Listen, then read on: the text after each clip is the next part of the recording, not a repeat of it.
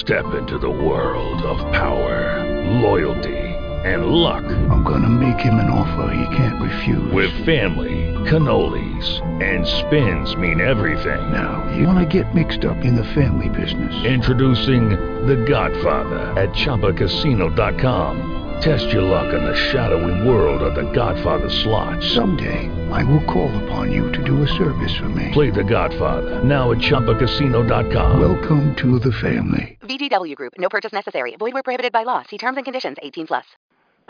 Well, Julie, Julie, you can find everything that he's going to post on my timeline on my Facebook page. Okay. Well, that is quite a resume. Wow. So let me just throw this out there a little bit different, is that what we're looking for is to be registered and to be in good standing. There's one more. Is somebody? Okay. Let me try this again. I didn't know if somebody was trying to talk. So what we're looking for is good standing in court, so that we can not just stand there and say something, but bring forth evidence and fact. And it's most crucial when they have your flesh and blood, okay? I believe, and it sounds like you've been successful, I believe that I could pull this off without going and registering it. And it sounds like you have. So I'm not saying that would be the only way, but I am saying that it's my opinion based on researching that is that it is required to be registered. If you read that FARA, it's the acronym FARA Act, it is required that you be registered. Okay, so for you to say, well, I have this business. Okay, well, what are you going to do when they say, well, prove it, right? So that would be the only thing that I guess if you've been successful with it without, you must, I mean, it might be extraordinary. Well, it sounds like you probably are. So I will freely admit it maybe it is possible to do it without. But nonetheless, okay, people. I'm trying to keep this on subject now. So if somebody else has questions about, the passport and the system that we're doing and stuff, then please bring those questions forward. If you've got other topics that you want to bring up, this is not the call forum. And, okay. We can, and I know because I'm on the judge's call all the time. And, a lot of times when I was hosting the judge's call, I was on, for 5-6 hours. So, if I don't try to keep this focused, then, this thing will just go on forever. And I'm trying to, especially since we have a guest on here, trying to keep this fairly short. So, anyone else with a question? Yeah, I was next. Go ahead. Okay. Go ahead, right. Sir. So, I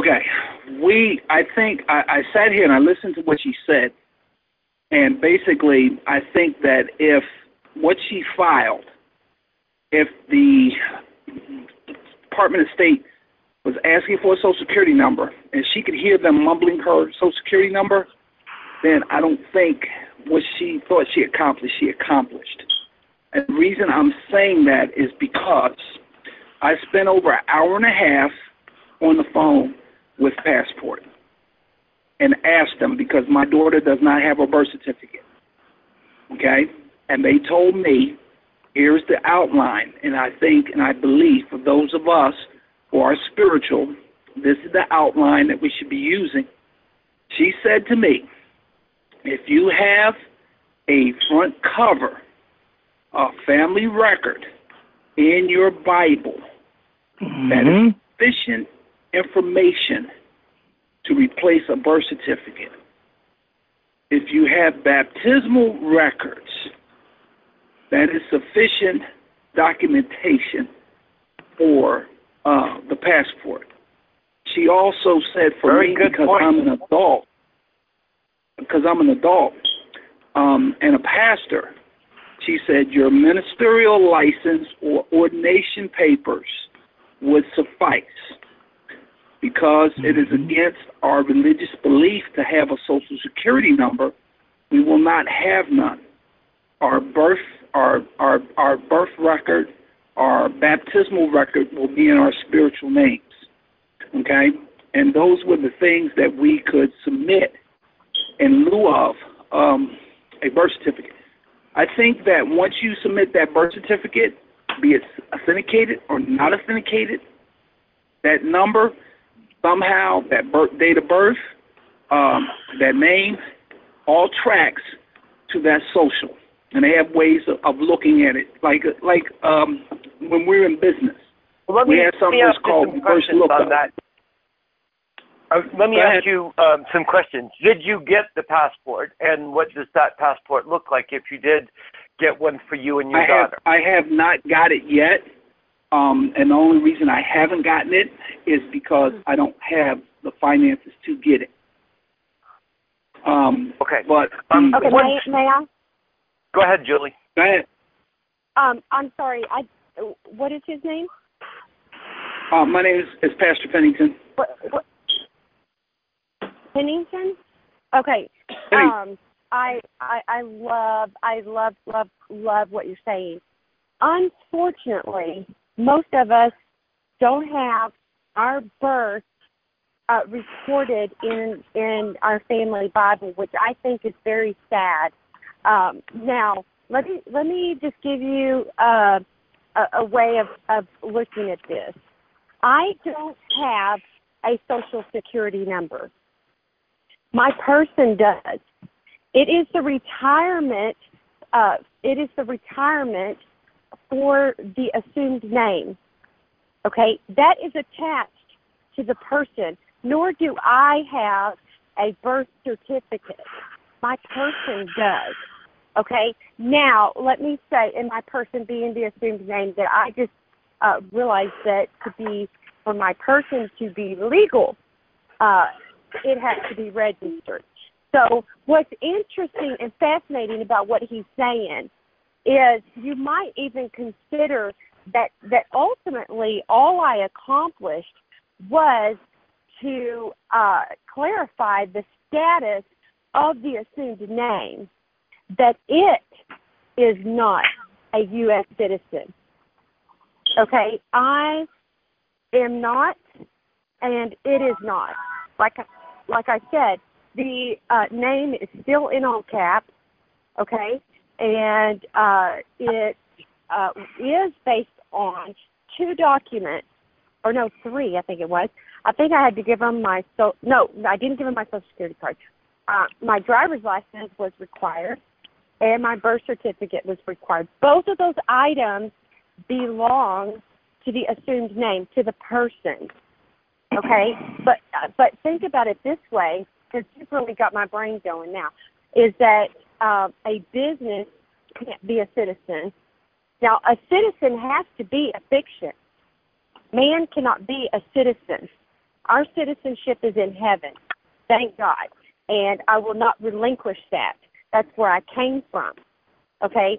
So if I have a citizenship, it's in heaven. Okay, if I have a name, it's written in the book of life, and I don't know it, okay, because I forgot that language.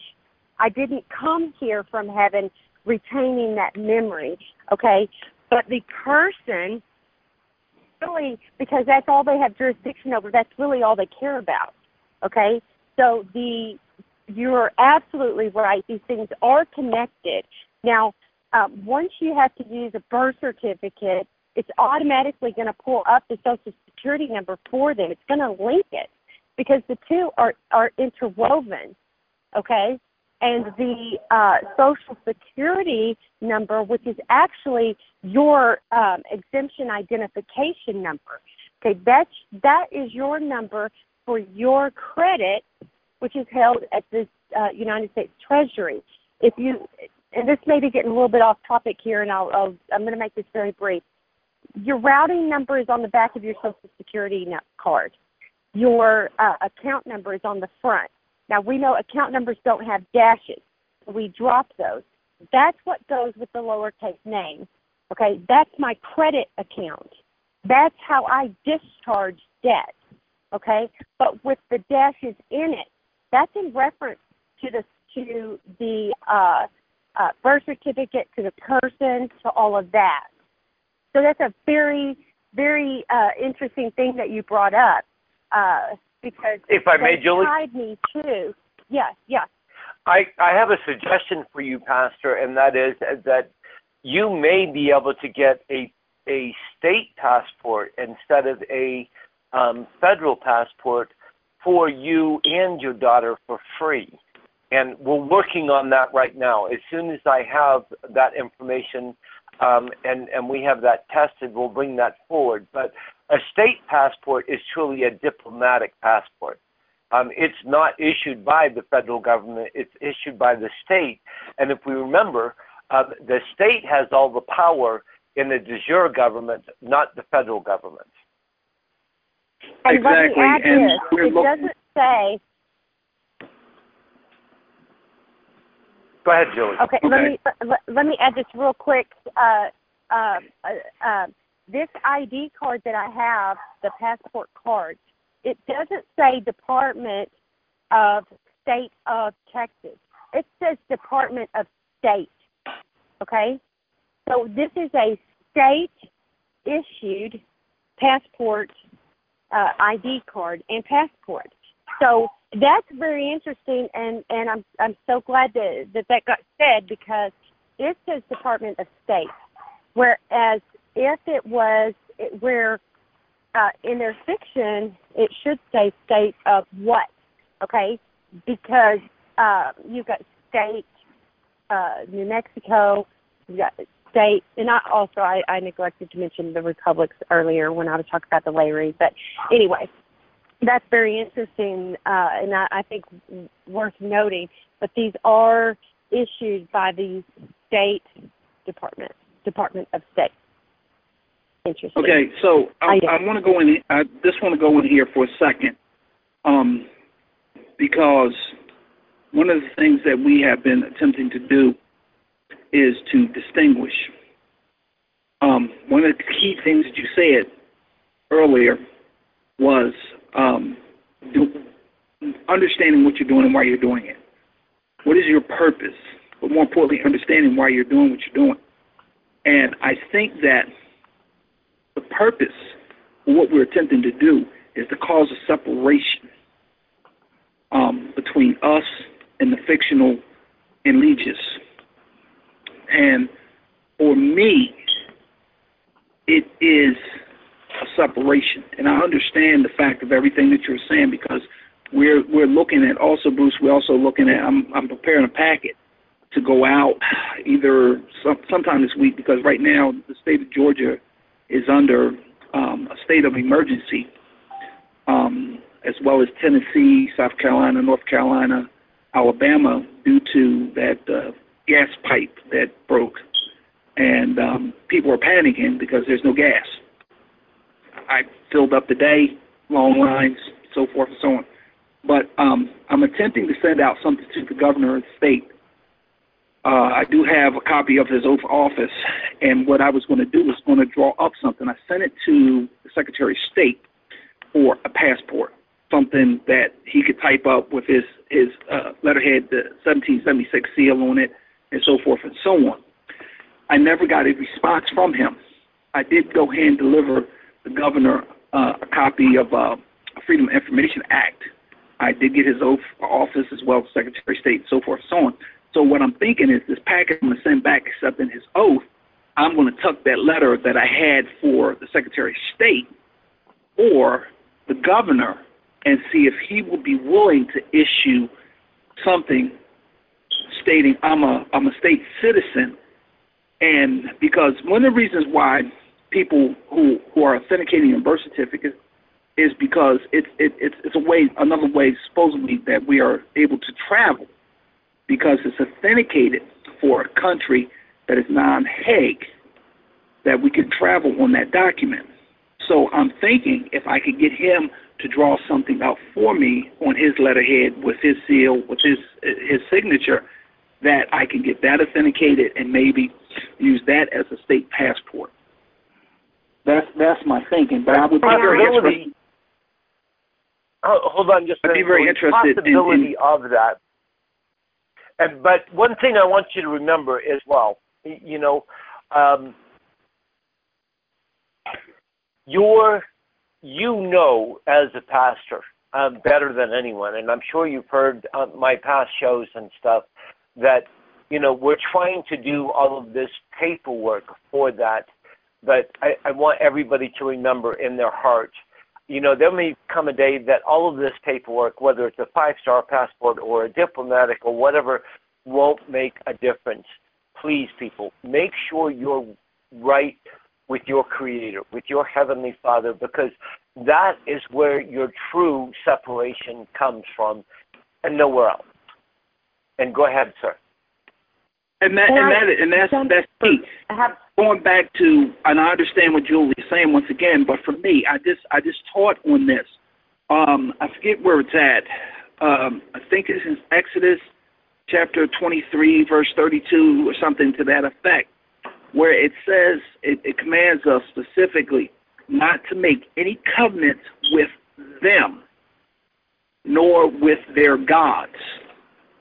And what we don't understand is, and I just did a series a year ago.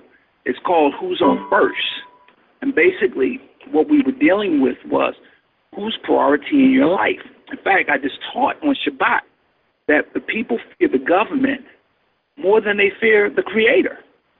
And we're carrying to these people where we should be standing. You know, if you've heard my any of my shows and stuff that I've done before, and I think I've even done it on the Matrix before too, the government has set themselves up to be God. And for if we don't follow them, then they'll put us in jail. And if you do that, people, the government has your soul. The devil has your soul. Don't let that happen.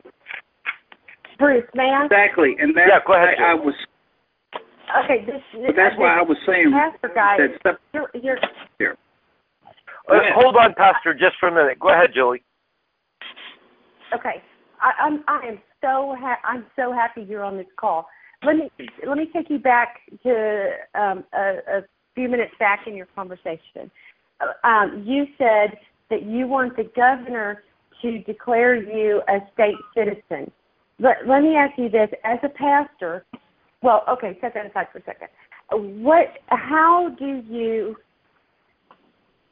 you change citizenship? Well, you can declare it, or you can move with the intention of staying. Okay, it's intent and belief. So your intention to stay changes your citizenship, or you can stand up and declare it. But once you declare a citizenship, you lose the one you had because you can only be citizen of one. Okay. Well, no, you can have dual citizenship. You can have dual citizenship. No. I'm sorry. Well, hold on, Pastor. What she's trying to tell you is you're a citizen of God, and no one else. I can't hear. And if you try to make yourself a citizen of a state, then you're not a citizen of your Heavenly Father. Is that correct, Julie? Well, I was having a real hard time understanding you. I heard that last sentence. That's what I wanted to ask him. Because we do know that it's common knowledge. I'm not saying it's right, but for you to declare citizenship, it negates the one that you had. Now that's in our worldly understanding. That's why I think it's fascinating that I'm able to ask you your opinion about that, because I don't want to relinquish my citizenship in heaven, because that's where I came from, and all things come full circle. I have to go back, okay? And I'm going to want that citizenship still intact. So I don't want to declare a citizenship of anything other than my true citizenship. So I was wondering if you could tell me what you think about that perspective. But I have one other thing before you answer that question. Go ahead. Please. is that you said the state of Georgia is in a state of emergency, and it's my belief, and I may be wrong, it is my belief that every state of being the corporate, all of the states are in a state of emergency, but your state, I believe you said Georgia, is in a declared state of emergency, and I just would like to point that out to you because that's how they have control, is by declaring us in a state of in a constant state of emergency, which is why it gives FEMA jurisdiction over us all, and why they have zoned us into 10 zones. And you will know from Revelations there are the 10 little horns. And I'll stop there. But if you can just briefly give me what your answer to my question and my perspective on the declaring yourself a state citizen. I'm interested in your yes. view of, and what I'm going after. I use that word loosely only behind the fact that we're in this world, but not of this world. So let me throw that out there first. But as we are speaking, I literally have been in prayer, and one of the things that I just finished this today. Okay, I did a study on baptism. Baptism being a way of placing transferring citizenship. And so what I did was I reworded the certificate of baptism for us, and this is what we came up with. In obedience to Scripture and upon the confession of faith, this certifies that the name, being born again by baptism in the faith according to the set-apart Scriptures, does hereby repent for all sinful actions, and does acknowledge his calling in the Most High, and does pledge full allegiance to his Creator and to no one else, by so doing, does become a citizen in the kingdom of heaven, on this date, at this ministry, on the land. And, of course, I would sign it, and we would have a witness, and it would be sealed. A covenant. If I may. Also a covenant. A covenant to go along with this, but this would be something that we would be able to give to someone. I'm currently in the process of doing a name change. Okay, people, we're getting some background noise, so... anybody that's running water or whatever, please mute yourself out. Sure, I have a question for you, Pastor, and that is, are you aware of the definition of citizen in Blacklaw's dictionary? And I use that term loosely. I think that there is...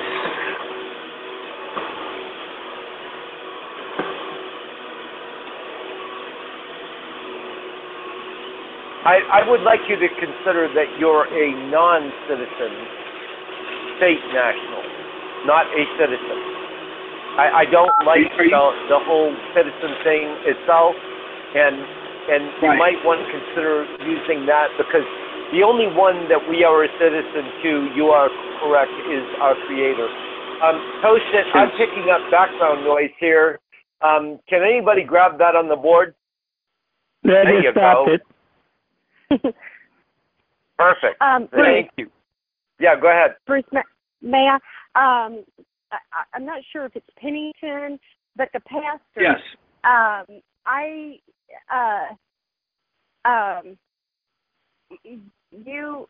would love to speak to you separately. I would love to have that conversation with you. What you were saying sounds very interesting, but I would love to give you my perspective and have a discussion with you. Did you write down my number by any chance? I would love to speak to you. I did not, but my if you want to. Okay, if you want to email me, it's real simple. Let me give you. It's Pastor, Pennn If you'll just, at gmail.com. I don't have a pen. Okay, I don't have a pen with me. Repeat that. If you do. Okay, here, look, let me give you my number. All right, hold on a second. Hold on one second. I got so much stuff open. But it's real simple for those. I can't even remember your name. Okay.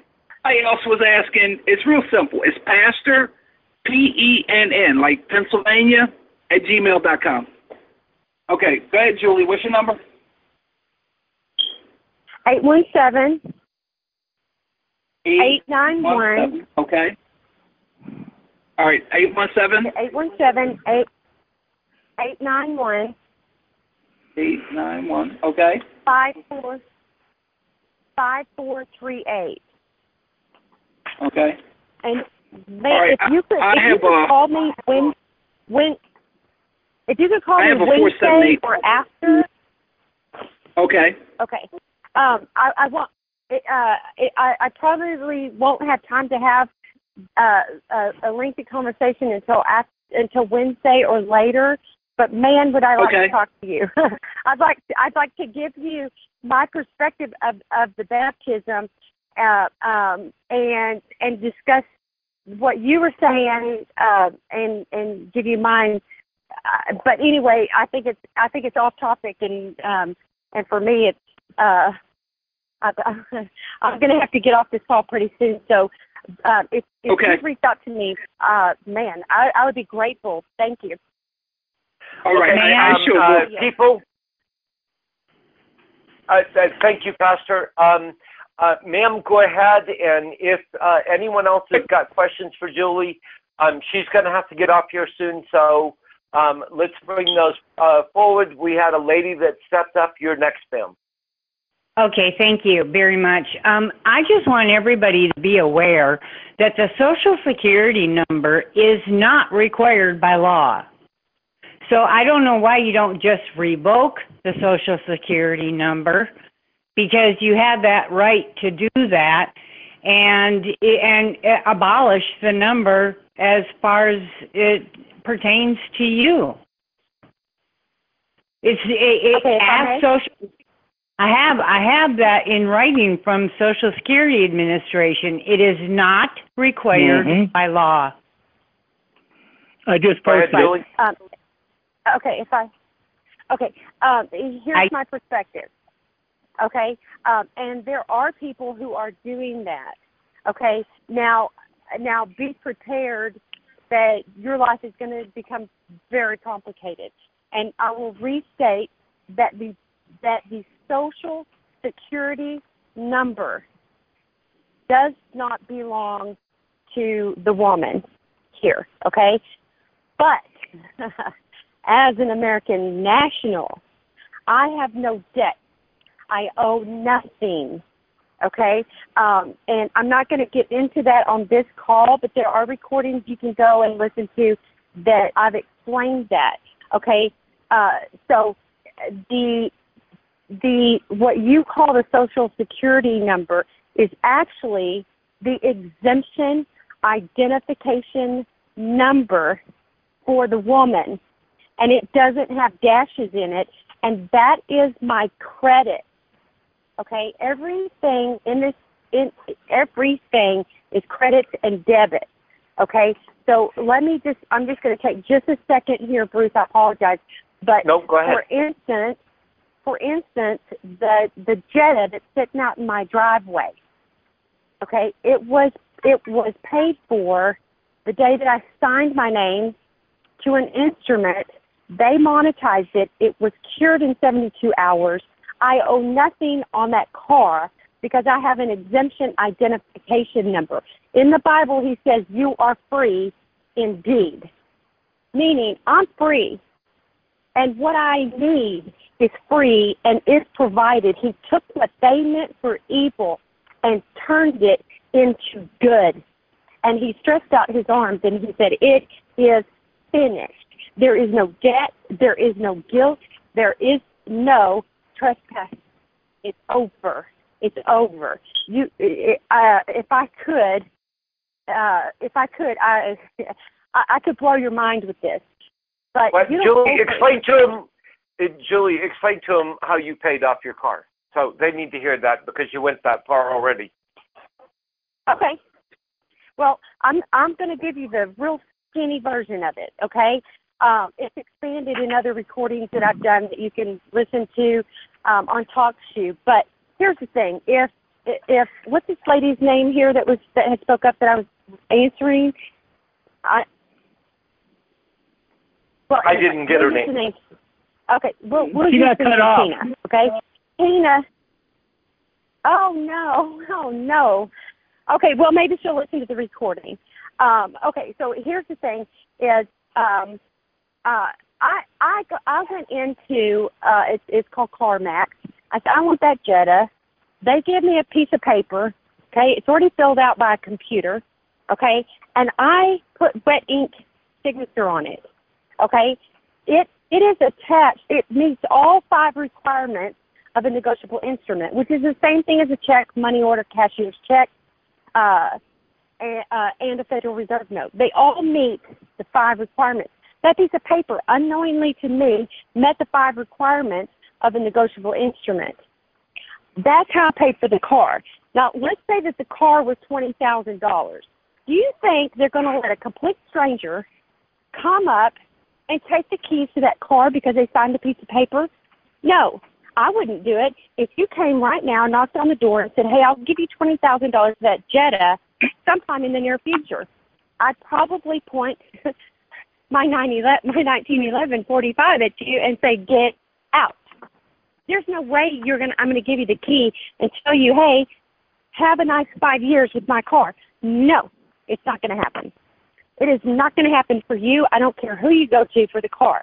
You pay for the car by your wet signature. They monetize that, take that number from the top of what they call a contract, but I now know is a negotiable instrument. You will find that number on the New York Stock Exchange. They monetized it. It is still making money. But my credit was released from the United States Treasury within 72 hours, and that contract, that negotiable instrument, was paid. Now, they say in that alleged contract that they gave me $20,000. So then I wake up and I'm like, hey, where's that $20,000 you said you gave me? Okay, 2 letters.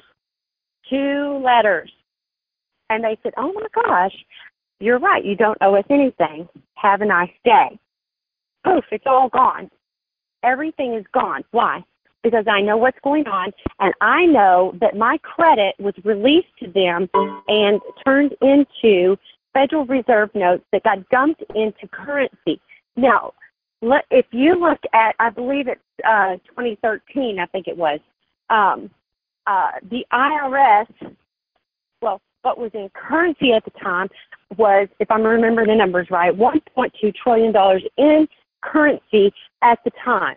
2 months later, the IRS pulls out $2.9 trillion. Hello, somebody's dumping money into our currency without us seeing it. It's going out so fast that the value of the dollar is dropping drastically.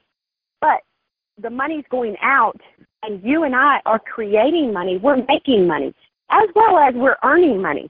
But there's a difference between earning money and making money. And every time you put your wet signature on anything of theirs, it's monetized. If it meets those 5 requirements, a to, a from, date, amount, and signature. If it meets those requirements, you're done. Exemption identification number. People also mistake it for an employer identification number. You didn't explain that well enough for them. So go back a little more. And so when you bought the car, what did you do? And then how did you pay it off? So you were a little unclear with that. Okay. All right. I'll slow down then. Let me bring this full circle before I go back around the circle again. Okay. What she was talking about was us getting rid of and collapsing what she's referring to as a Social Security number. I'm saying It is not a Social Security number. It is an exemption identification number. It is not an employer identification number. It is an exemption. You're exempt from paying for anything, okay? So no, I do not want to give that number back. No. Okay, now that's just me, and I'm going to explain again why. Let me slow down. They gave me a piece of paper, and they said this is an application. Okay, in it, it says that they're giving me $20,000. Now, the car's mentioned as well. Okay, now had I had the knowledge that I have now, I'd be like, why would I sign this? I'm signing saying that I'm going to pay you for $20,000. I'm signing saying that you're giving me the car. No. This is just it's just a formality, okay? And you have to do it, or we can't get you approved, right? And we said, well, why do you want my Social Security number? Well, we have to run your credit. Well, credit doesn't run. What are you talking about? Okay, well, we have to access your credit. Okay, well, if you, for example, if I tell you, hey, get in that top right drawer and get me a pair of white socks, and you walk up to the drawer and you point to it, this one, and I say, yes, have you accessed it? No. So when you pull the drawer open, have you accessed it? If you look in there, have you accessed it? No. You have only accessed that drawer when you reach in and remove it, a pair of socks. You can only access my credit by taking from it. So that piece of paper, they're going to come back and they're going to say, oh, we got you approved. You're going to fill out that piece of paper again. That same piece of paper, there's going to be more papers to it, okay? And you're not going to read that stuff. Who has time to read that stuff? Well, guess what? When you wake up, you're going to read stuff. And then you say, wait a minute. I am making payments on the $20,000 cash, the $20,000 that they said they gave me. My signature paid for the car. That's why they gave me a key and let a total stranger drive away with something that they say is valued at $20,000. Who in their right mind is going to do that? Nobody. And certainly not a stranger. Your own mother's not going to do that for you. Okay? So the signature was the fifth and final thing they needed to turn that into a negotiable instrument. Now, banks and lending companies don't have credit to loan. Hello, only humans, only living people have credit. Okay, they can only read their charters. They can only deal with negotiable instruments. Okay, so they send that to the Treasury with the link of my Social Security number, which is actually my exemption identification number. I'm exempt from paying. When I deal with a fictitious legal name, a corporation, I don't owe them. My credit pays for that. Okay? So now we only have the issue of did you or did you not give me $20,000? I say you didn't. You say you did. Now show me the audit trail where you gave me $20,000. Not only that, but tell me where that $20,000 came from. Show me the audit trail of where you had $20,000, where you wrote me a check or you cashed out $20,000 and put it in my hand. Proof that you gave me $20,000. So when I challenged them, they just backed down quietly. Just backed down quietly. It took me 2 letters. And, by the way, let me tell you this. My credit went up. When I discharged that debt, my credit score went up, okay, because you're supposed to be discharging your debts. You're not supposed to be earning money. You're supposed to be making money. Think about this. The Constitution says that the only way to pay a debt is by paying with gold and silver. Well, we gave it to these people. He who has the gold has to pay. Okay, I would have the gold and silver. You would have the gold and silver if our ancestors hadn't given it to them in exchange for what? Nothing. Nothing. So they have it. They have to pay the bill, period. You notice that your bill I love how you look at things, Julie.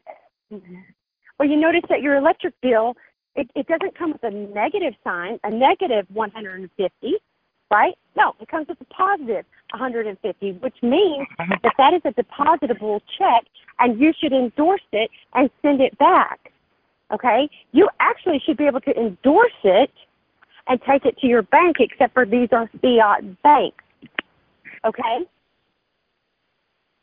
So anyway, there's a whole lot more. I mean, gosh, I could explain if I had hours. We could do a whole another thing on that. But anyway, Julie, I'll have to bring you on and do a show with you for people on that, because they need to really understand the matrix that they're really in. And for somebody that's only been awake for 13 months or something like that, you get it. And a lot of these people that have known something is wrong for years, they still don't get it. And I'm impressed with how well you do get it. So I think the big thing is that they're scared. Like, well, what if I lose my court? What if they come get it? You know what? In that first letter, I told them, and don't you even think about stepping on my property or touching my property. Okay, and don't you send a subcontractor either. Okay, so it's really simple. But this is what I like to tell people: is you have to let go of your fear, doubt, and disbelief, and then move forward. Okay, and you will find success, and you will find victory, and you will find freedom. You will be free, indeed, and indeed. So, anyway, I think somebody wanted to ask a question. Yeah, go ahead, sir. Go ahead. Yes, the question is, could you share what the two documents were that you presented? To the car company, yes. Julie. Just explain to him what they were. Well, I think he's meeting so he can read them. I sat down at my computer. So if you're, the document itself was not a document. Okay, it was a correspondence where I just sat down and I told them what I believed, okay? And then I demanded information from them, okay? So it's not like some template or something. And tell them what you demanded for information, what you believed, and what, just summarize it for them. Oh, I gave them a list of probably 10 things that they had to come up with. I hate to do this to you, but it's on my computer, and I sent my computer with Jeremy to Oregon. I know. No, that's okay. That's okay, Julie. I would read them to you, but no, and I hate that's to okay. Them, but in other recordings, I actually read those letters, so it is out there. I'm sorry to do that to you. But if we do another show and we just do it on debt resolution, we can plan it where I have those letters up. You know what? I may have them filed here in hard copy as well somewhere in my files. Julie, that'll take you forever. That's fine. So we can do just on that. Hold on. We have to finish this gentleman first. Yes, I got the gist of what you were saying, and I appreciate you responding. So you've actually done enough. I just wanted to make sure it wasn't a certain template or a document that you just got from somewhere. I got the gist of it. It was basically you communicating with them. Julie gets everything from the spirit. Let me just say that, and people that I have shared, that I have read that letter to or whatever. I actually write letters for people sometimes, but here's the thing: is don't use templates, okay? Don't take mine and make it yours, okay? Like just switch out the information because then it's like you're not real, okay? And templates make us look like not only idiots but fools, like what you can't think for yourself, right?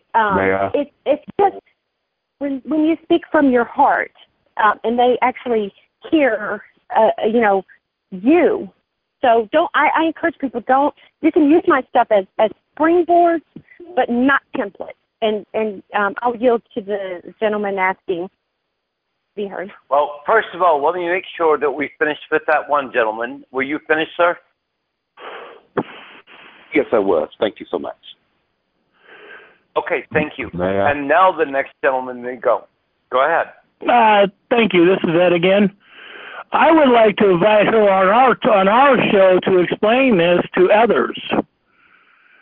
You know, and because then I'll post our. Well, actually, I think it's already posted on Bruce's site, Bruce Side 40. I put up on his wall.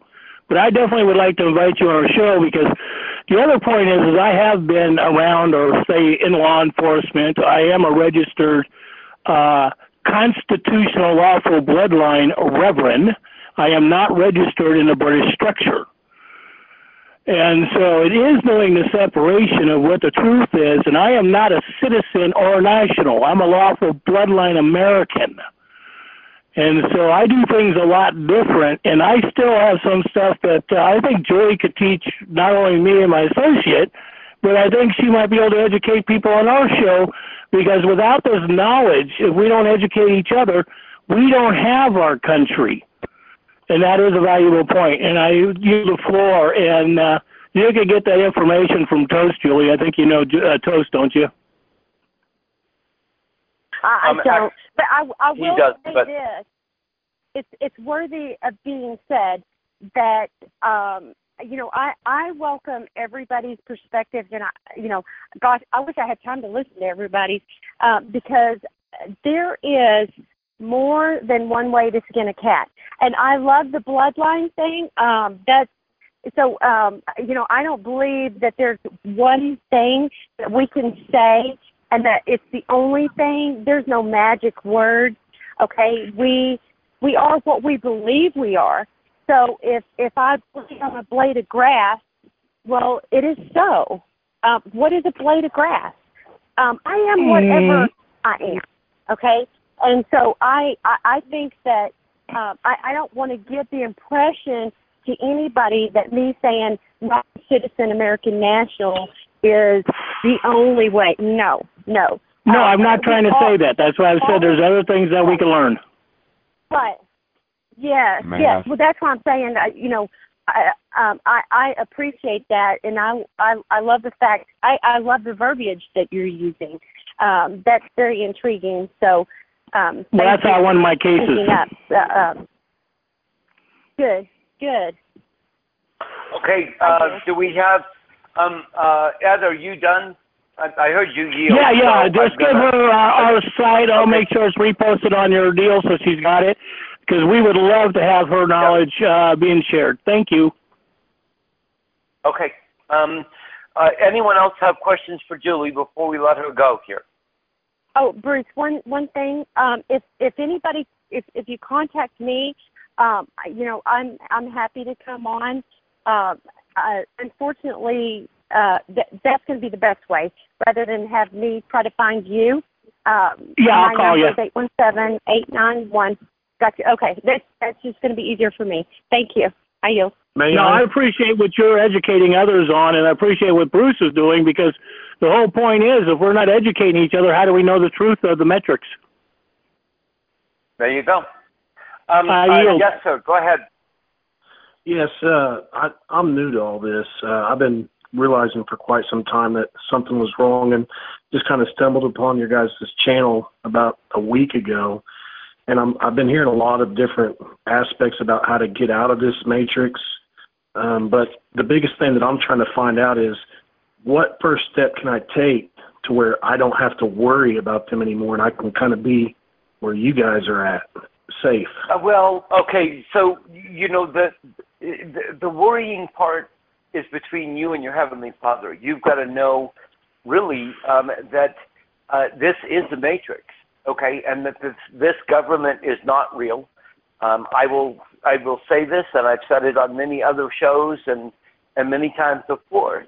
Barack Hussein Obama is not the president of the continental United States and never has been. And that he is the president and CEO of United States of America, Inc., which is a privately held corporation that those owners of that corporation are not even American. Okay? They have nothing to do with America. He is nothing more than the CEO of a corporation pretending to offer government services. So when you understand that fact right there, that he's not real government, he's not really your president, that's why he's not required to have a birth certificate. If he were the president of the continental United States, then he would have to be born here in the United States and have a birth certificate from here. So it's understanding what the whole matrix is, and really, for me, it's more than that. It is understanding that I'm a child of God, and knowing that this whole thing is phony, and that the only one, the government is not going to protect you, people. If you think the government's going to protect you, you're wrong.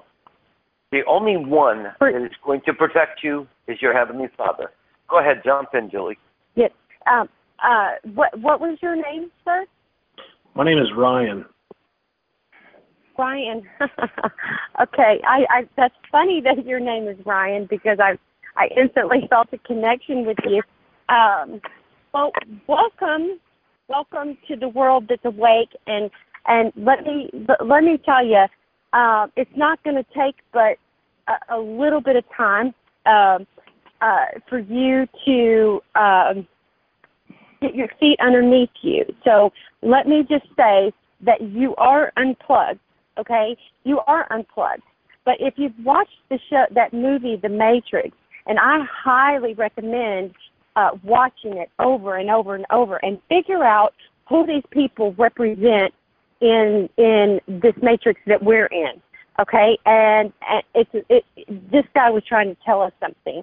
But so you've been unplugged, and now you can see the matrix, but you don't know what you're looking at. And let me explain to you why you can't. It's because you've seen a puppy before, right, that's just been born? Yes. Their eyes just have little well, they're still closed, okay? You're just a little puppy, okay? And so I would refer to it as just puppy dumb. You're just puppy dumb. And so now your eyes, you know, at a certain number of weeks, I think maybe about 2 weeks, those eyes open up, but they don't open up all the way, do they? They gradually open, okay? And those eyes have to be trained to focus and to see, while those legs are trying to get underneath them and to bear the weight and to get that belly up off the ground. So there's going to be times when you feel like you're just dragging your belly and that you're looking through slits. And it's true. But the good news is that those eyes open gradually, because I think as a safety measure for you, because if your eyes just opened all the way, I think you would go into shock, okay? So embrace the early stage. Yeah, embrace the early stage. Drag your belly around, right? Find people, which I couldn't do, okay? I didn't find anybody who was awake. I just woke up. Just find somebody that can educate you, because if you start from scratch, you'll go through what I went through. And this research is already done for you. Find someone that you trust. You must fine-tune your spirit of discernment. That is the most crucial thing for you to do right now, is to pray for a spirit of discernment, okay, so that you can discern when you're hearing the truth and when you're hearing something that's not true, when you're seeing something that is not real. If you watch the movie The Matrix, one of the critical things that they did in there was with the spoon. Said, yeah. And I don't know the exact verbiage that was used, but he said, there isn't a spoon at all. That's how you bend the spoon, is to understand the spoon doesn't even exist.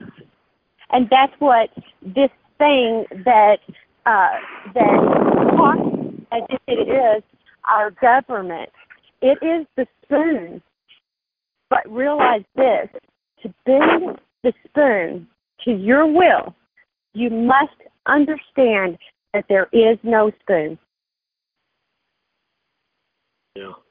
And I don't know why, but I have never used that out of all of my talking and teaching people. I love that, Julie. And you have to understand, Julie has only been awake for like 13 months. You know, I've been awake for many, many years now. And I can tell you just from experiencing Julie and the time that I've been around her, she said the right thing to you. You have to find that discernment as to knowing what is right and what is not. Your heart will tell you whether you're hearing the truth or not, and that is the most important thing to waking up quickly. Ryan, go ahead. And Ryan, I've given out my phone number several times. I don't want you to be alone. I don't know how long you've been on this call, but you're welcome to call me. Just text me first, and we can spend some time together talking, and maybe we can find somebody close to you or whatever. But I will do everything I can to get you on those cute little pads and off running around bumping into stuff and making a change. So I believe we can do that very quickly. So. And congratulations, Ryan, for waking up, Ryan. Oh, this is Charlene. May I? My pleasure. Well, hold on just a minute, Ryan. Hold on, Charlene. Ryan, did we finish with you? Yes, you did. I yield. Thank you very much. Okay, thank you. And people, if you remember, when you are done, please say yield so that I know that I can go to the next person. Charlene, go ahead. Could she give those 5 items now that made up a negotiable instrument? As long as those 5 things requirements were met, then you got a negotiable instrument and kind of go. I couldn't write as fast as she was talking. I got the last one as a signature. Thank you. Yeah, Julie goes a little quick. Sometimes I have to slow her down a little. Yeah, when I'm talking about, yeah, you just got to bring me in because it's pretty exciting, you know. And I will tell you the other side of this that may seem a little difficult for you to digest is that when you realize that you don't owe for anything, first off, it's not possible for you to pay a debt because we don't have gold and silver, and the Constitution requires for us to pay our debts with gold and silver. Period. Okay, so you've never paid a debt in your life. Never. Okay, but let me tell you, there's 2 sides to every coin. Okay, is that if you have no debt, no one owes you a debt either. Okay, this is my belief.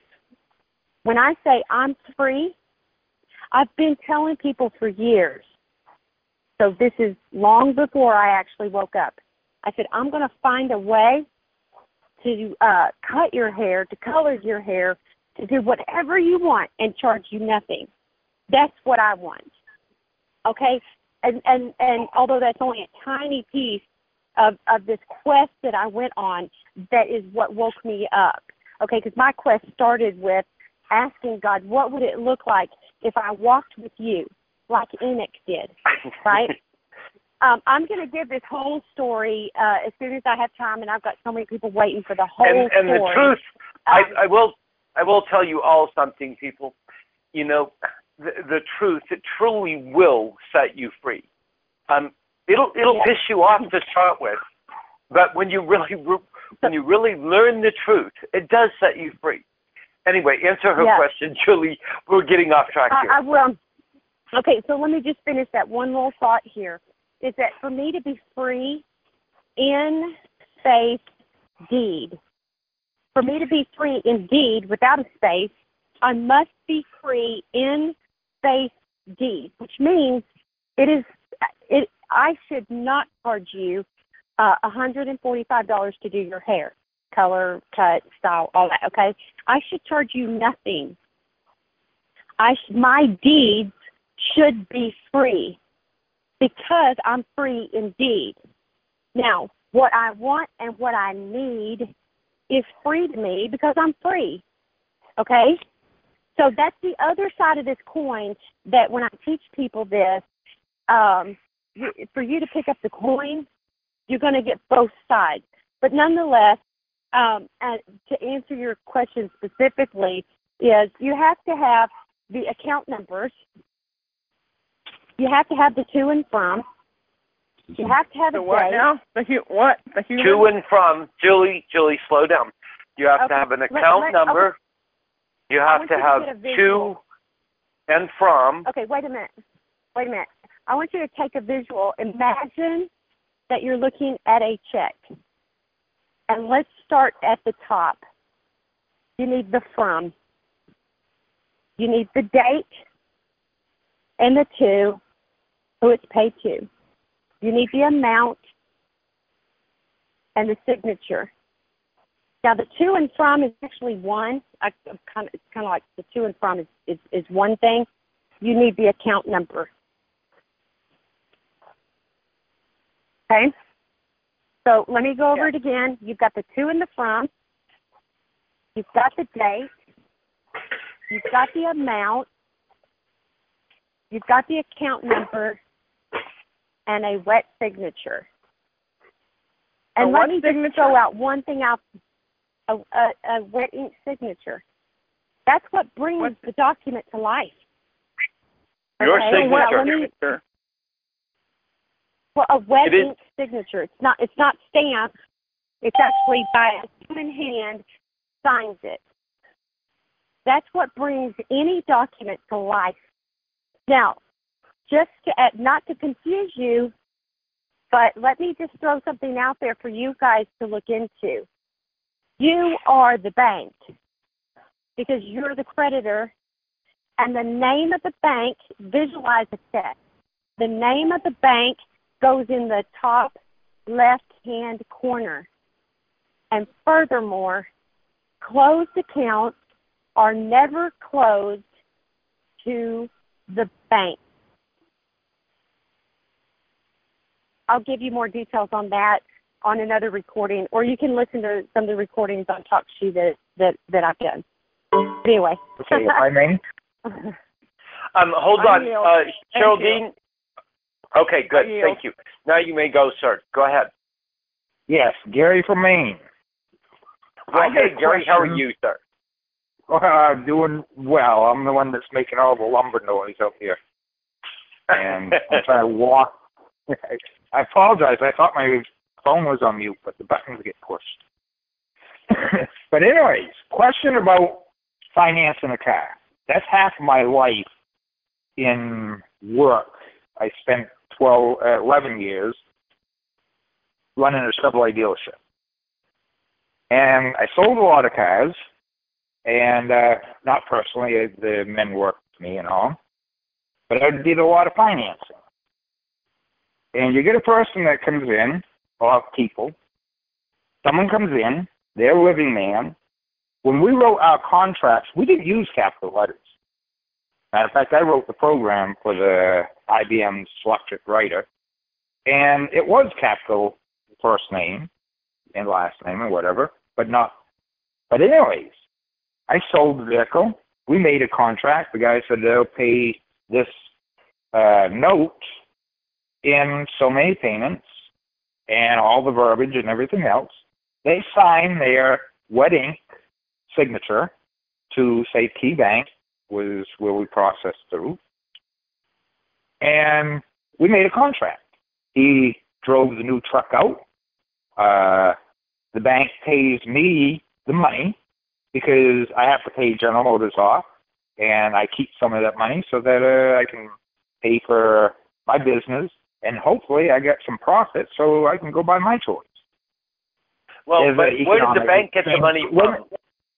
Well, no, I am very familiar with the Federal Reserve System. I have a finance management degree, and I got hoaxed in that. And I learned back in 2004 that 10% collateral created 9% of the money. Okay. And I understand all of that.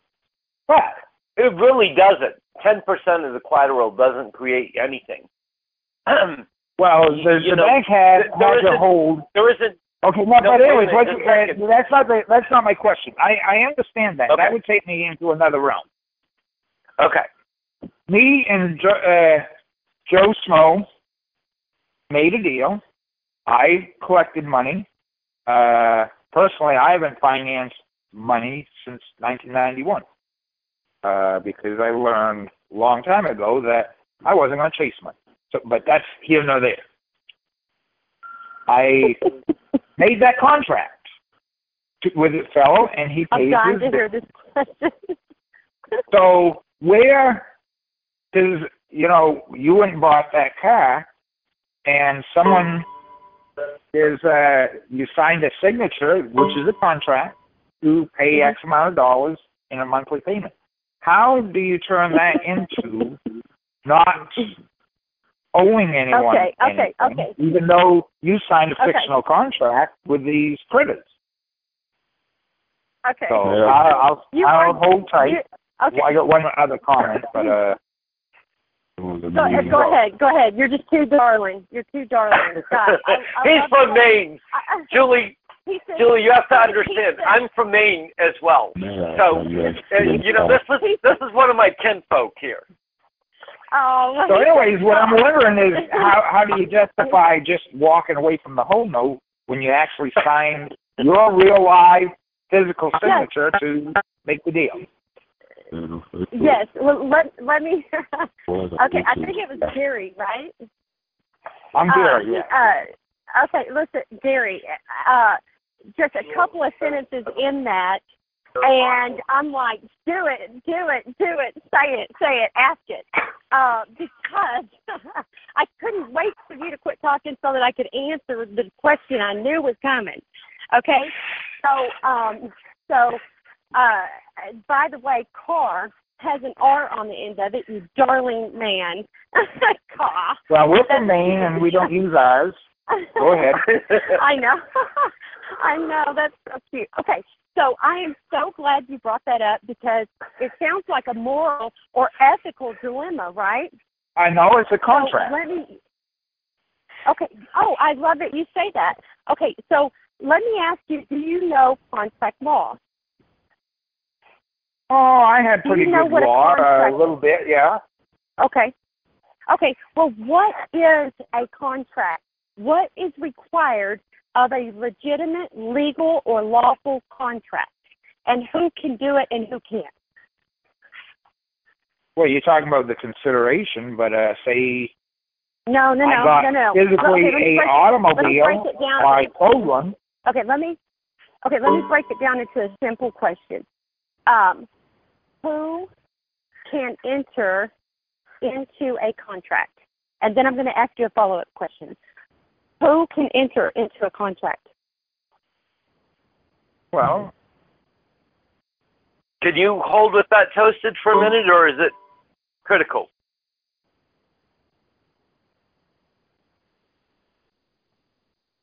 All right, hold on just a second. Let Julie finish with this point because it's kind of interrupting the flow of this. So give just a second here. Go ahead, Julie.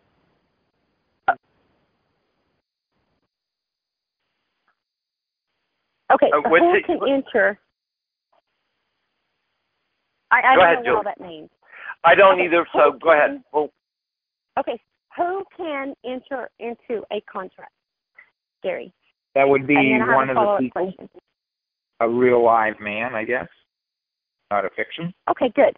Now let's look at who cannot enter into contract with man. Well, fiction can't enter into a contract with a live man, I'm sure. Okay, all right. Now, let me ask you the most important question. Is the contract, the piece of paper that they refer to as an alleged contract, they refer to it as a contract, I refer to it as an alleged contract because I know it's a negotiable instrument. However, let me ask you this. Who is going to sign that piece of paper? I do. I accepted the loan because that's a... Okay, no. when I went into, let's use me for example, okay, because you're questioning the story I gave you. Okay, so let's focus. Okay, so who is going to sign that piece of paper at CarMax that day? The customer that wants the automobile, and so, I'm on the hook. Okay, so okay. Okay, just follow me along, okay? So I signed the piece of paper, right? Well, you signed the contract. Okay. And who else signed the contract? Because for a legal contract and for a lawful contract, two must sign. Now, who signed the piece of paper? Well, when I processed the loan, I signed it. Okay.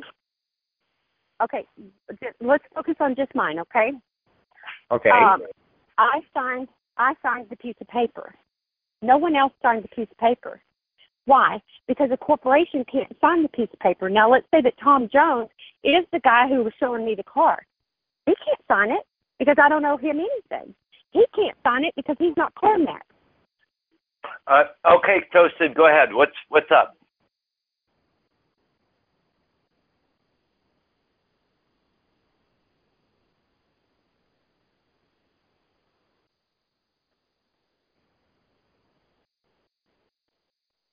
Okay.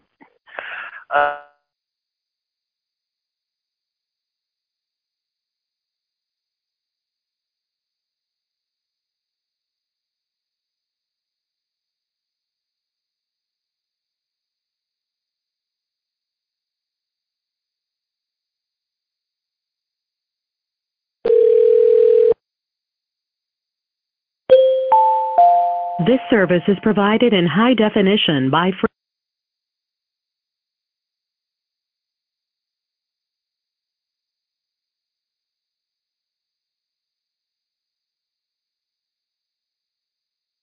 Access code accepted. There are 9 participants in this conference.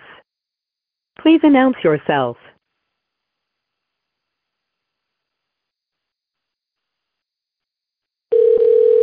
Joining conference now. Probably not being recorded right now. Yeah. No, we're not. We're not being recorded.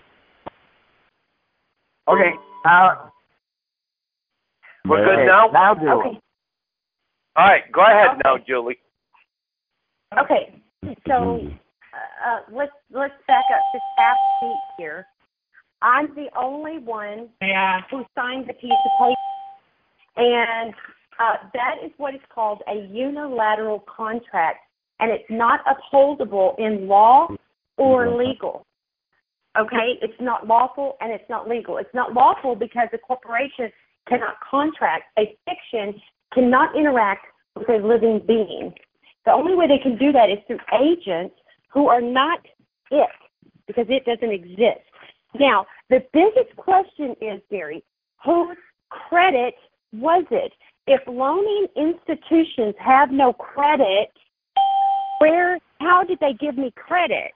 The only way for them to give me credit is to access my credit and give it to me, okay? So it is not a contract because CarMax can't sign, and nobody can sign for CarMax, okay? Because there's no registered name holder that can sign it.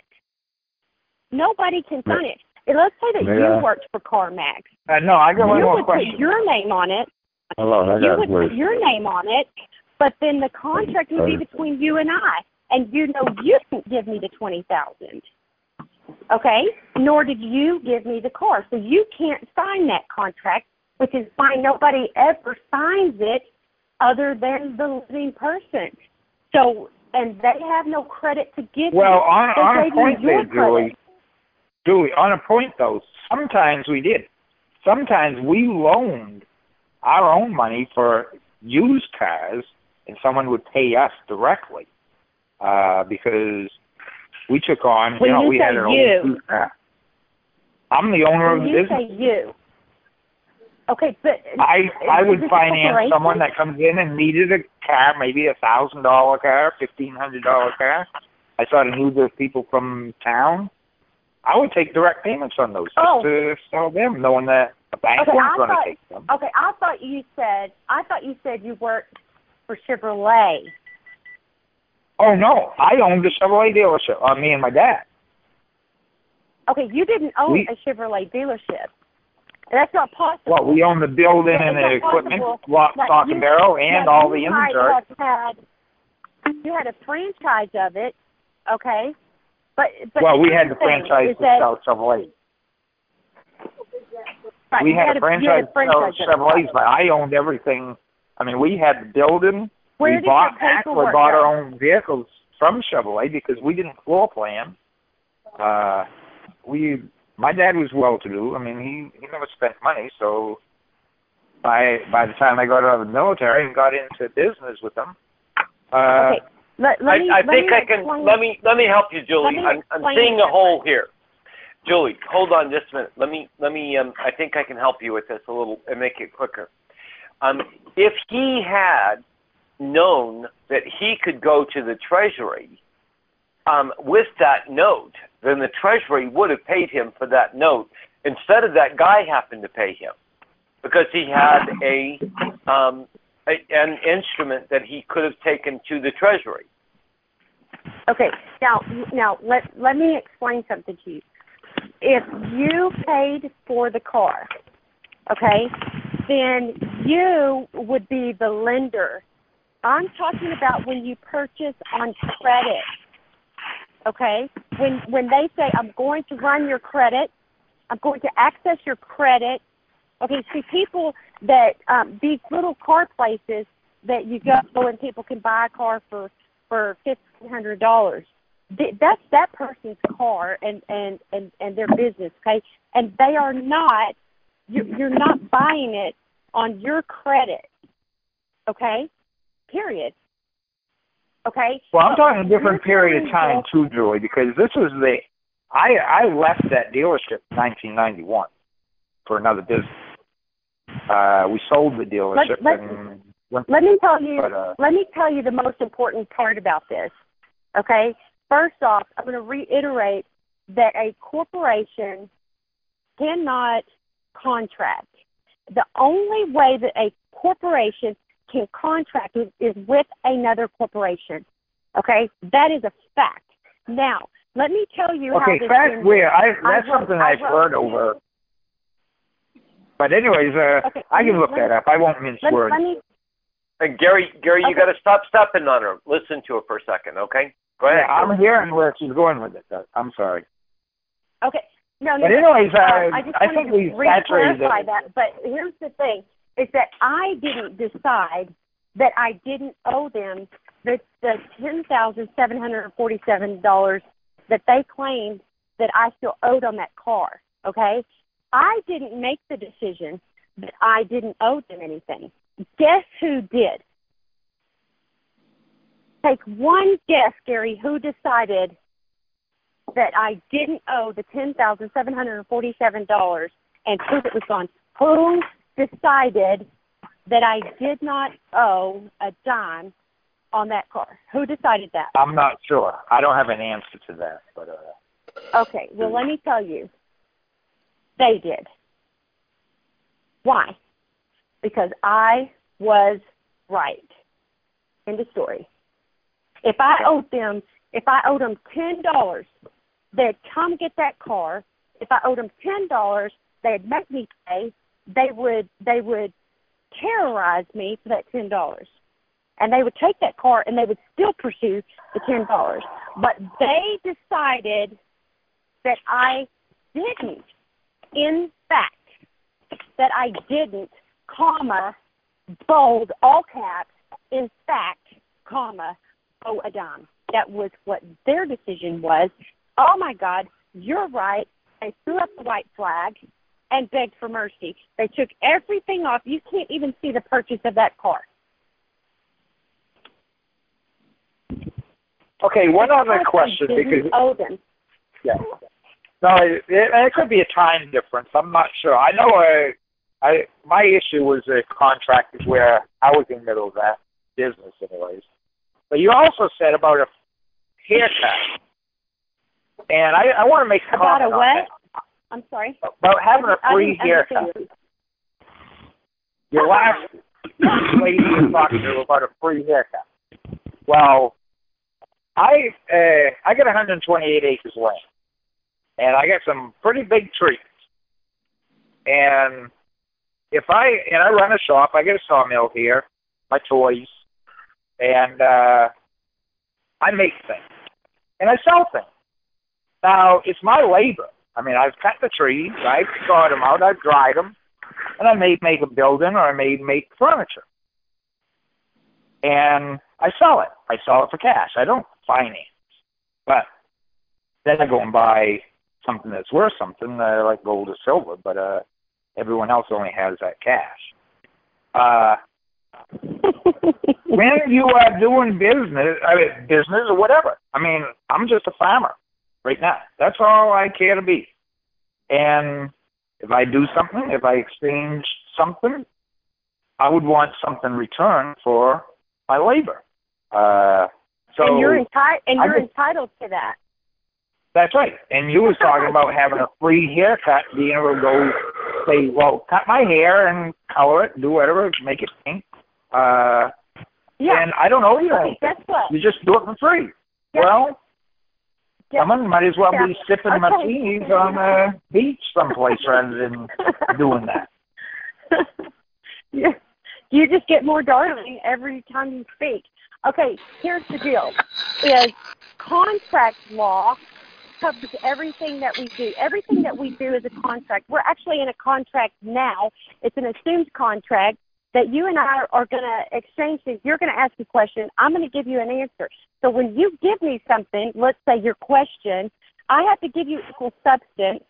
Okay, it's required by the law of nature.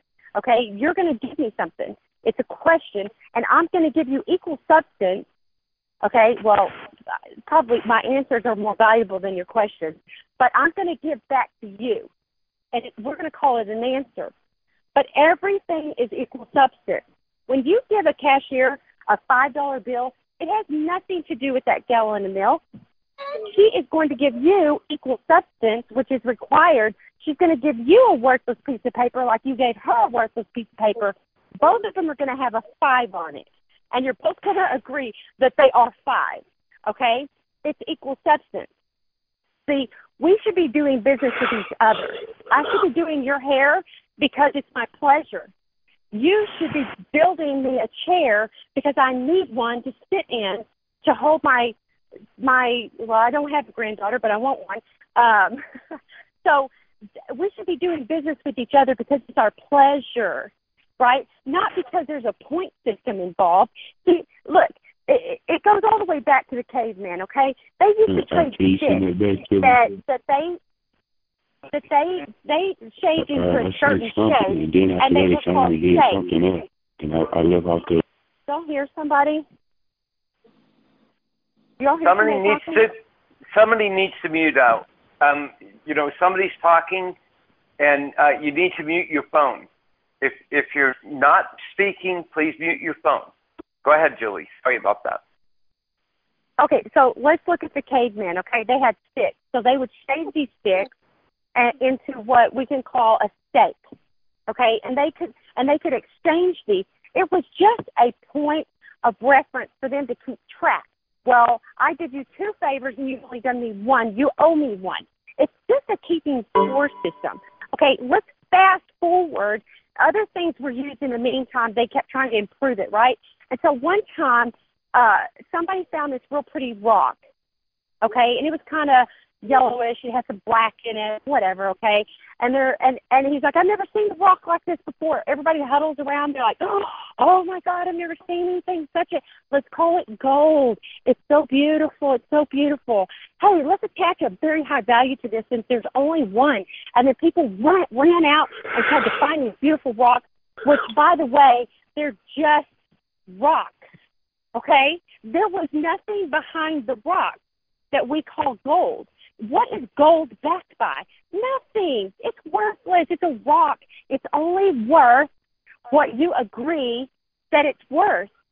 The only reason that I could give you a $20 bill and you accept it as $20 is because we agree silently that it's worth $20, but you and I both know it is a worthless piece of paper. And that gold rock is as worthless as that worthless piece of paper. There's nothing backing gold. And there's nothing backing these Federal Reserve notes. It's a scoring system. That's it. So that because somebody along the way wanted to have more, wanted to have better, wanted to have nicer, okay? So they built this scoring system. Once you get rid of the scoring system and you truly want your neighbor to have better than you have, a nicer car, a bigger house, once you want your brother in Christ to be better, to have better, and he wants you to be better than him and to have better than him, you have established heaven on earth. Get rid of the scoring system. Well, I'm telling you this, I'm covered with chill bumps. That's how you bring the kingdom come. Stop keeping score. If I come to you and I say, Gary, I'm expecting a grandchild, I need a rocking chair, and you say, hey, you know what? If you cut my hair 10 times, I'm going to build you this chair. May I come in for a second? And we're going to give. Please allow her to finish before you jump in. Hold on. No, nobody can come in. When somebody is talking until somebody yields, don't even ask for the floor. That's rude. Okay, Julie, continue. Well, normally I just whatever, I do. No, can I make a comment on it, then we can close this, Julie, because I'm not really in agreement with your philosophy on it. Say back to the caveman. This is my life.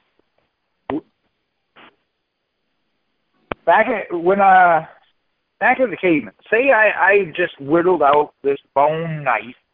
I spent a lot of time doing it, and people say, hey, I like that. It's a nice little weapon. I mean, we can go and get our meat and food. And I says, well, what do you got? I'll trade you something for it. You got something I want, whatever it is. They may have a bowl or something else.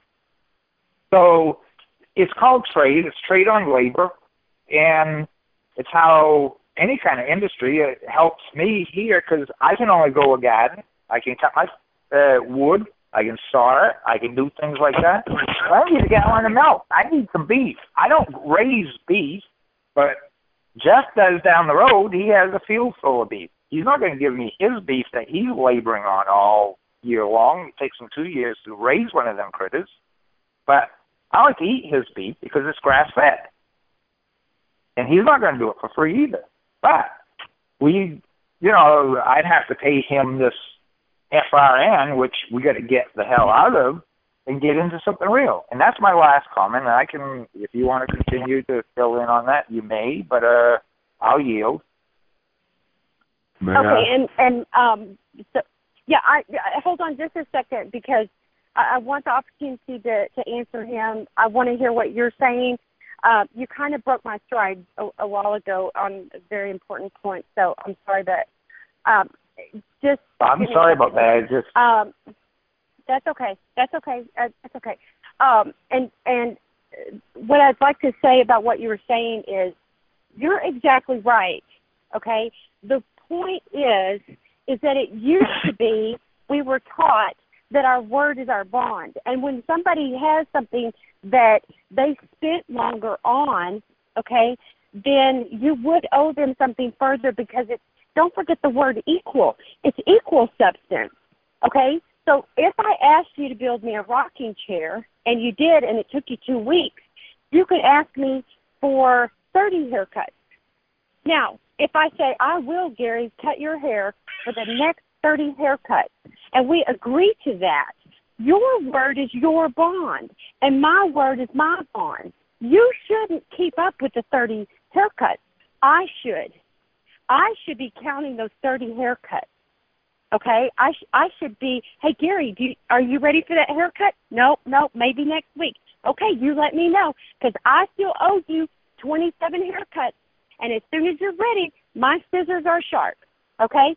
6 months down the road, Gary, I still owe you 15 haircuts, sir. Would you like me to cut your son's hair? Would you like to refer one of your friends? I'll give one of your friends one of those free haircuts. I'm dying to do your haircut when you're ready. because it's my responsibility to see to it that I bring equal substance, okay? Look at this. It takes somebody 6 months to build a house, but it's going to take you minimum 30 years to pay it off, right?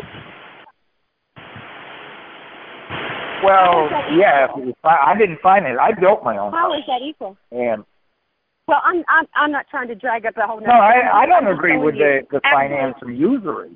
Anyway, so right. Well, but I was yielding out. What I'm saying is that you and I actually do see eye to eye on this issue if you understand that it's equal substance, and I owe you until I have met that equal substance, and. It's just a scoring system because people stopped believing people because people became dishonest and their word was no longer their bond. Okay, so it's not even equal, Julie. It's not even equal when you have a banker that prints all the money that they want to print you and they collect interest off you. And gold is different. Sure. Silver is different. Those are physical items I'd have to go and earn and buy and get from someone so I can exchange it for something else. Gold and silver. The FRN is just thin air. And they rape us over the coals for the interest, for the ability to print thin air. And that's right. Well, that is Satan's usury. That is the whole... You can connect all that usury right back to the Bible. It's a shift. So right, okay. You know, I'm going to so that's how. But your trade, your labor, the things, those your labor is worth what it's worth. You know, whatever your skill level is.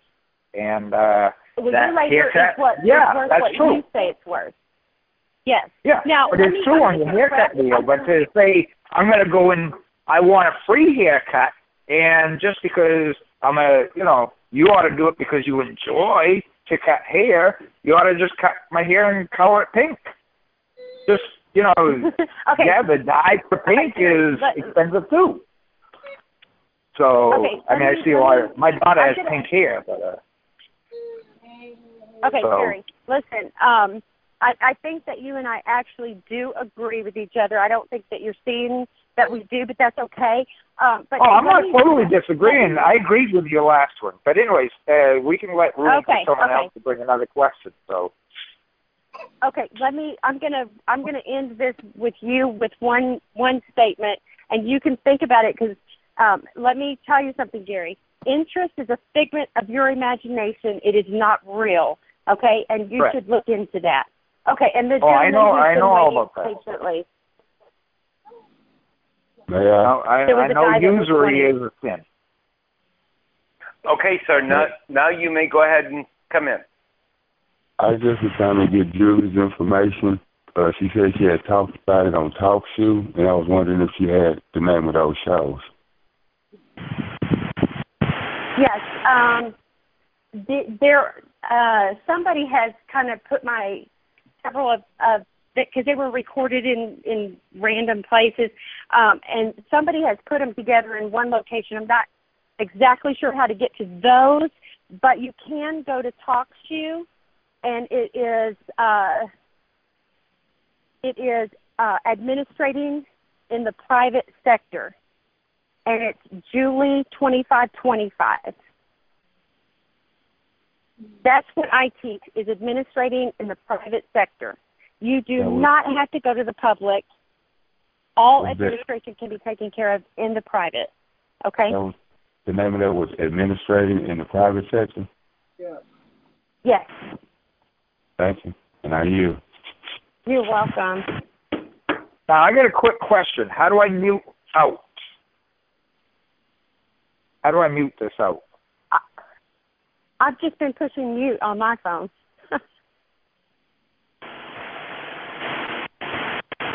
Yeah.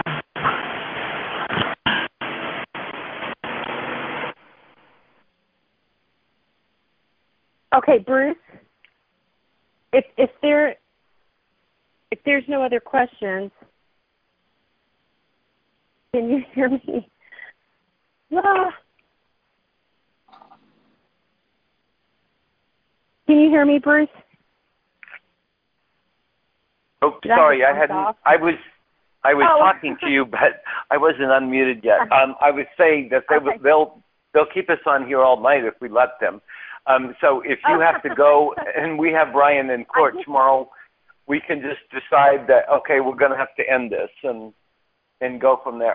Well, so if there's somebody else that has, and I didn't know if I got bumped off again. If there's somebody else who has a question for me, I'll answer it. But if not, okay. Then do we have any more questions? Well, I don't have a question. I'd like something to add if I may have the floor for 30 seconds. Okay, as long as you keep it short. I'm going to keep it short, Bruce. Anyhow, on both of my sites, the Civil War, 1866, Lawful Bloodline Americans, United States for America Republic, Elected and Public Servants Oversight, me and my associate just put the whole structure of the flags they got in your court together. And when the one thing I like to suggest, when you go to court, file it before you get to court, file it any paperwork, file it before you get to court, file it with the clerk, and make sure the clerk of the court gets it to be filed before you're heard. That way the judge cannot ignore your paperwork. Thank you. All right, thank you. Any other questions for Julie? I don't have a question. I just have a question, but I do have a quick announcement. Anybody? Is it related to this? Is it related to this show? It is related to the show, yes. For those, anybody who was following in Lamar County. Lamar County is backed up for 3 weeks. Bill will fort from everybody bombarding them. I don't know if anybody needed to still get authentications or whatever, but there's other land courts that we can be going into. So if anybody needs to get authentications and they need it done immediately, they can hit me up, and we can see if we can get them done. We've gotten 4 people done already going around Lamar County. Give your name and information. Okay. G Penn on Facebook. G Penn? G-E-E-P-E-N-N.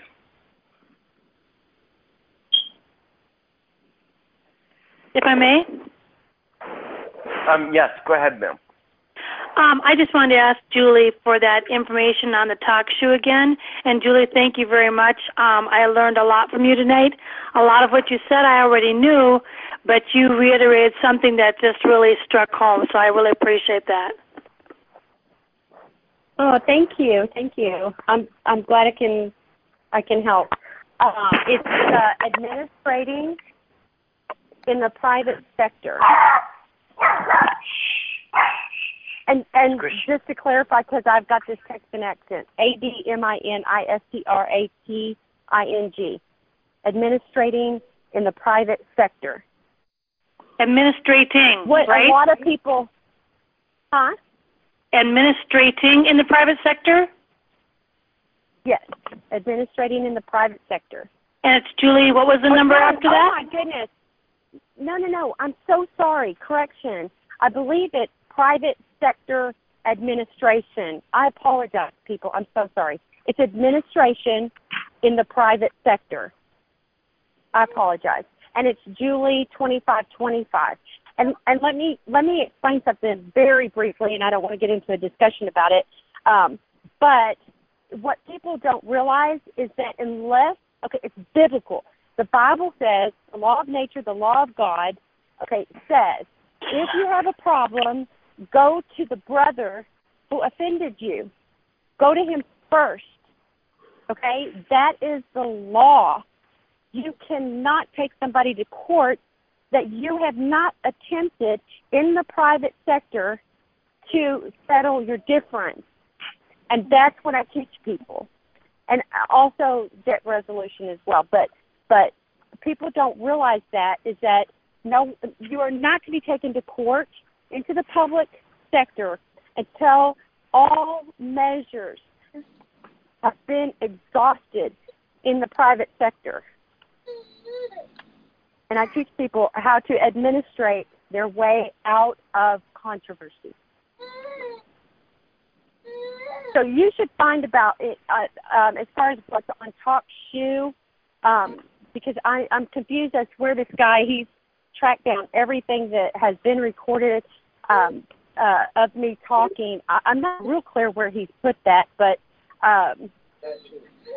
if you go in my Skype room, there is a lady there that can direct you to those other recordings. But as you know, a lot of this stuff gets redundant anyway.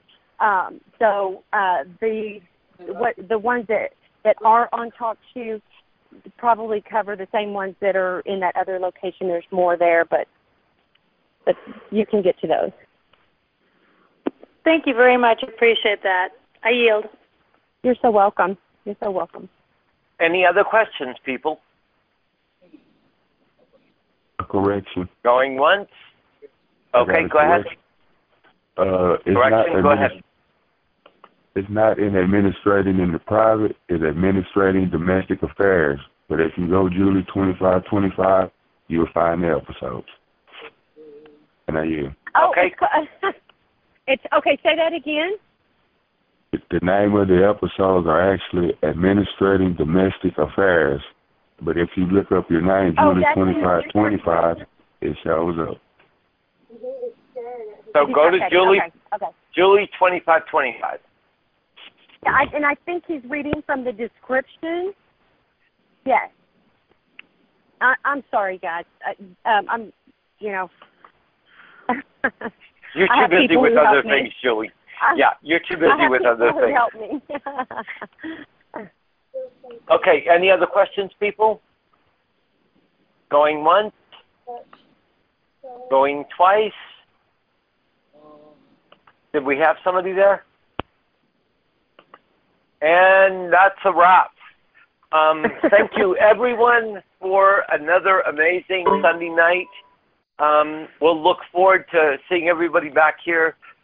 Next Sunday night, we will plan a show with Julie to come on and specifically talk about finances and stuff as well. I'll get with her and we'll get that planned, and Toasted can get that all out to you. And in the meantime, we're continuing. Yes. This is Ed. I would like to congratulate you putting the opposition on your Facebook site. Oh, I know. You know, I know, but that's where you have respect over that one, because that way it eliminates conflict of interest. Thank you. You know, this one guy has been friggin' attacking me now for 2 years. He claims to know me, and I've never talked to him. So, you know, you must be doing something right when they're attacking you. That's all I have to say. And you know, as far as I'm concerned, we are in the end times, people. All truths will be known. Correct. They really will be known. So these people that are trolls, they're going to get exposed eventually anyway. But thank you for that, sir. Well, and by having the bad mixed in with the good reviews, gives credibility to the good. So I like that as well. Bruce, is this on TalkShoe or? No, this will be on YouTube. It'll be on Revolution News and Information. Okay, so if you go, I want to be able to tell people how to find it. I'm wondering if Toasted knows how to attach it to my TalkShoe or no. Toasted will post it on my timeline as soon as he has it ready.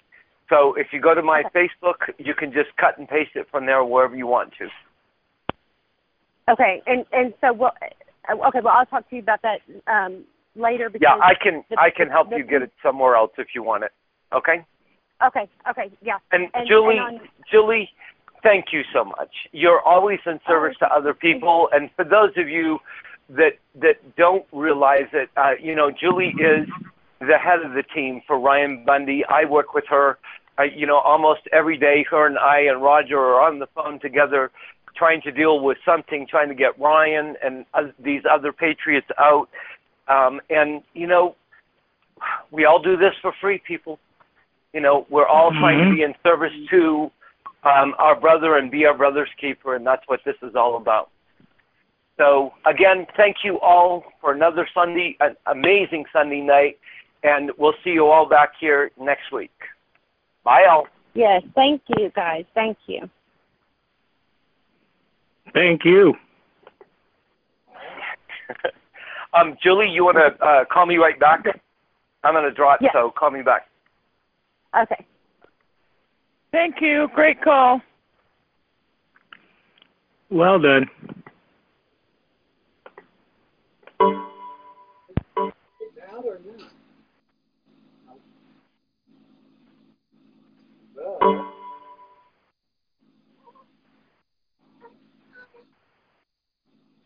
What?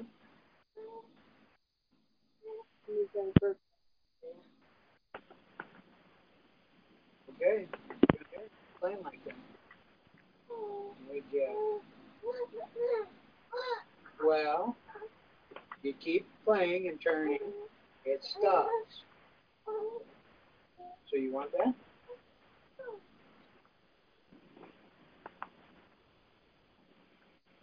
You're going to learn. Papa and Mama don't play that game, buddy boy.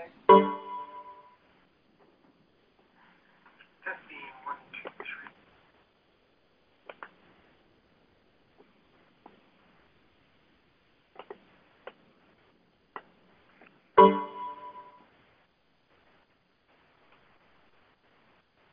1, 2, 3. Concludes another Sunday night call. Please join us again, same time, same place, right here on Revolution News and Information. All rights reserved. Oh yeah, that too. All right. Well, we're closing the recording. It is Ryan here, and I have a question for you. What do you do when you win? Like, are you a fist pumper, a woo-hooer, a hand clapper, a high-fiver? I kind of like the high-five, but if you want to hone in on those winning moves, check out Chumba Casino. At ChumbaCasino.com, choose from hundreds of social casino-style games for your chance to redeem serious cash prizes. There are new game releases weekly, plus free daily bonuses, so don't wait. Start having the most fun ever at ChumbaCasino.com. No purchase necessary. VGW Group. Void where prohibited by law. See terms and conditions. 18+.